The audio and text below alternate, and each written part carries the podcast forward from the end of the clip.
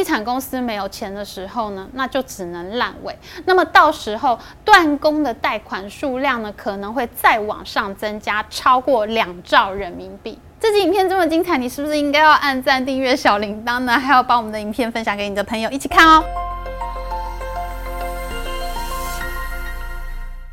Hello，大家好，我是 Amy。上一集呢，我们说到了目前在中国风起云涌的集体拒缴贷款事件。因为去年很多房地产公司倒闭违约、财务困难，那正在新建中的预售屋呢都没有钱继续盖下去了，直接停工放在那边，变成了烂尾楼。而买到了烂尾楼的住户呢，他拿不到房子，他就拒绝继续缴贷款，集体发给银行强制停贷通知书。事情越闹越大，这在中国呢，就叫做断供停贷事件。中国银保监会呢，马上出来处理，他准备呢要给买到烂尾楼的住户一个缓冲期，你暂时先不用还贷款，那他等于就是叫银行吞了。而且呢，银保监会公开说呢，这个断供事件的风险可控。他们为什么会觉得风险可控呢？因为他们呢，竟然叫银行自己交数字，你自己说说你到底有多少贷款金额是涉及烂尾楼断供贷款的？结果十几家银行呢，交出了总量二十五亿人民币的贷款金额。这一场蔓延十五个省份、五十个城市、超过一百个楼盘都宣布拒缴贷款的事件。中国银保监会竟然说这里面只有二十五亿人民币的贷款，我的天老爷，这个是蒙上眼睛就以为看不见吗？这个就是在掩耳盗铃，不是吗？哈，银保监会公布的情况跟市场上的预估完全是天差地别。一开始披露集体拒缴贷款行动的一家媒体第一财经呢，他们所引用的研究呢，就预估这次集体拒缴贷款呢，总共涉及了两兆人民币的贷款量。中国银保监会的做法呢，是叫各家银行上缴数字，可是第一财经引用的研究，它是有一套非常科学的算法的。目前呢，已经出现违约情况、财务状况比较困难的房地产公司呢，它旗下大概有百分之二十的建案面积是处于停工状态，因为他们的财务呢，只能支持八成的建案面积继续开工，那其他两成呢，就只好先烂尾、先停工了。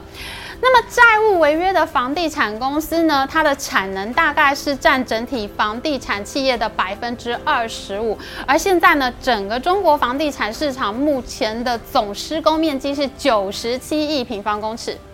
你在九十七亿平方公尺里面呢，有百分之二十五是属于违约公司的产能，而这些公司里面呢，已经有百分之二十的面积处于停工的状态。所以呢，我们就用九十七亿乘以百分之二十五，再乘以百分之二十，你就可以得到大概有五亿平方公尺目前正在停工中。也就是说，现在全中国总共有五亿平方公尺的烂尾楼。而第一财经所引用。的研究指出呢，这些预售屋如果都卖出去了，一平方公尺假设价格是一万人民币的话，那五亿平方公尺呢，它就是五兆元人民币。平均的头期款比例呢，我们就设在百分之六十好了。假设我们大家呢普遍都会贷款四成左右，那也就是说呢，有五兆人民币乘以百分之四十的贷款量，那也就是两兆人民币的贷款总量。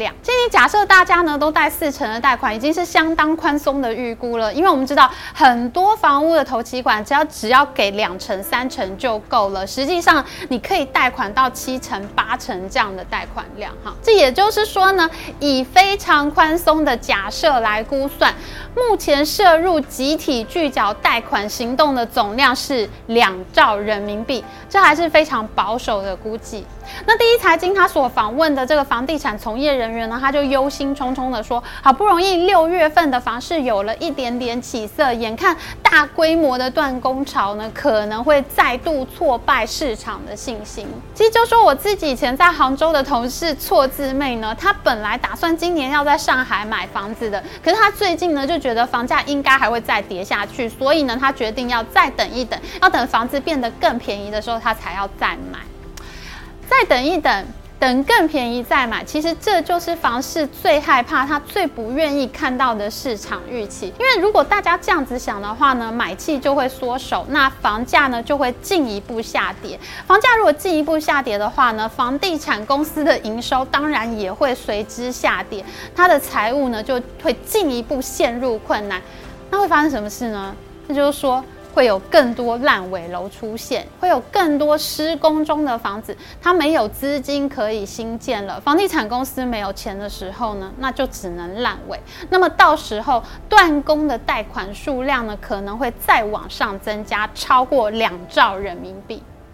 哎，两兆人民币不是一个小数字。二零零八年金融海啸的时候呢，中国政府它为了要救市，它是印钞四万亿投入市场，它四兆人民币就足以拯救金融海啸之后的中国经济。你两兆人民币当然是一个不可小觑的数字啊。然而，依照目前中国银保监会对断供问题的认识呢，他们竟然认为只有二十五亿人民币。到底是二十五亿还是两万亿？这个中间的差别实在太大了。所以我觉得呢，现在中国银保监会这种心态呢，真的能够处理好断供问题吗？我觉得这个是蛮不乐观的一件事情。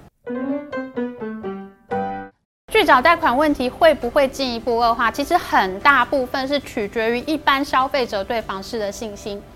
例如我们在上一集讲过哈，在燕郊，在北京燕郊买房子的那一对夫妻，他的案例，他们买进北京东边燕郊的房子的时候，房价总值是四百二十六万，可是呢，后来燕郊的房价出现大跌，现在他要再卖出去他们的房子呢，只值两百四十万人民币了。对这对夫妻而言呢，他继续缴房贷是根本不划算的一件事，所以他们就会倾向于摆烂，不再缴款。他们所面临的情况跟一九九零年代日本房地产泡沫破裂之后，房子早已不值钱，然而买房的人却要背负着泡沫时期的天价贷款一辈子的情况是非常相似的。因此呢，你要维持住房价不再下跌，是阻止断供潮扩大的绝对关键。如果人们认为房价会上涨，继续缴贷款，将来房价会回来的话，他继续缴贷款的动力就会变大。然而，我们观察两年来房地产的各项数据，第二季全中国房地产开发投资增速已经连续三个月负成长，增速放缓的情况是越来越明显。全中国的商品房销售面积在五月份达到底部。商品房的意思就是说，给一般人买卖的这个住房叫做商品房。但六月份的时候呢，好不容易商品房的买卖呢出现了反转的迹象。但是中国统计局公布的历年商品房均价呢，在今年跌破一万元，呈现下跌的走势。而最新公布的房价变化情形，在中国七十个大型、中型城市里面，有三十四个城市的房价跌回两年前的水准，还有二十七个城市的房价比三年前还要更低。无论是全中国地产企业资金到位的情况，还是各种房市的景气指数指标呢，仍然都在继续创下新低。可以说，六月份的房市呢，是处在一个扭转劣势的转捩点上面，本来是很有机会出现反转的，可是现在发生了这个大规模的拒缴贷款行动，很可能就会让这个趋势呢继续恶化下去。从去年九月恒大地产陷入财务危机之后，中国政府意识到他们打房打得太过激烈了，所以呢开始政策性的松绑。可是呢，为时已晚。可以说，这一整年北京都在想尽办法拯救房市，避免中国的雷曼兄弟时刻的到来。中国政府也非常理解啊，民众对于房价的预期不能这么一直悲观下去，否则呢就会陷入我们刚刚讲的这种恶性循环。因此呢，在五月份房贷余额创下惊人的新低，整个金融体系里面辛勤工作的小蜜蜂，他都不肯买房子，不愿意缴房贷了，这让整个银行体系都感到非常的震撼。因此呢，在六月份的时候呢，就祭出了房价限跌令。一直追踪 Amy 追剧时间的人呢，一定对限跌令并不陌生。可是呢，这一次的房价限跌令呢，却显得非常的悲伤。因为以前呢，我们看到房价的限跌令，它是说只准涨不准跌，你房价只可以涨不可以下跌。可是这一次的限跌令呢，它是好吧，你跌百分之十五吧，你不要跌更多了。各个城市有很多个城市，它都颁发了限跌令，它控制这个房价下跌的预期呢，要在百分之十五之内。那除了各个城市祭出的这个限跌令呢，现在房市更出现各种宽松的销售手段。例如在深圳的精华地段呢，房市称之为刚需新盘的抢手地段，在最近已经出现超低头期款的促销策略。你只要准备一成甚至零点五成的头期款，你就可以买下刚需新盘全新房屋。因为过去一年深圳的房价是直线下跌，所以它的促销力道呢也要下得更重。全中国呢，从严厉打房到求你买房，短短一年之间，对房市的态度是冰火两重天。即使如此，仍然有很多不利的因素存在。到了今年七月中呢，已经有三十家中国房地产公司的债券出现违约的现象，其中有多家具有全国性影响力的大公司，包括恒大、融创、绿地、富力地产等等。那恒大地产呢，在上个月被香港债权人申请清算，从去年九月还不出利息开始，到现在已经撑了快要一年。恒大已经是非常不容易了，可是呢，它的状态也越来越接近实质的破产。在六月二十二号，国际信用评等机构穆迪公司呢，把财务状况比较好的碧桂园降级了，碧桂园的债券呢，沦入垃圾债券的等级。那像这些情况呢，其实都会让中国的房地产公司陷入举债更难、利息更高的负面循环。那房地产公司的经营呢，目前看起来呢还是非常的不乐观。那我们知道，一旦它的财务不能支撑，它烂尾楼的数量一定会上升。那出来参加拒缴贷款运动的人只会更多。我们知道，像中国共产党呢这种以党领国的政治体制呢，它是习惯性牺牲一般人的权益，优先保障中共权益的。那中共中央可以调动资源来维护政权稳定的能力呢，是世所罕见。这也让去年开始恶化的中国房地地产市场一直迟迟没有出现雷曼时刻，没有出现像美国雷曼兄弟倒闭时那样的系统性风暴。然而，中共可以保住一个企业、十个企业、一百个企业，可是它是非常难以对抗这种从四面八方、十五个省份、五十个城市、一百个楼盘走出来的住户，他们从底层集结起来的维权行动，这是非常难以抵抗。这是非常难以管控的。拒缴贷款事件会不会进一步恶化？那断供现象会不会形成银行坏账？那进一步的影响到整个金融体系的稳定，是目前我觉得非常值得关注的议题。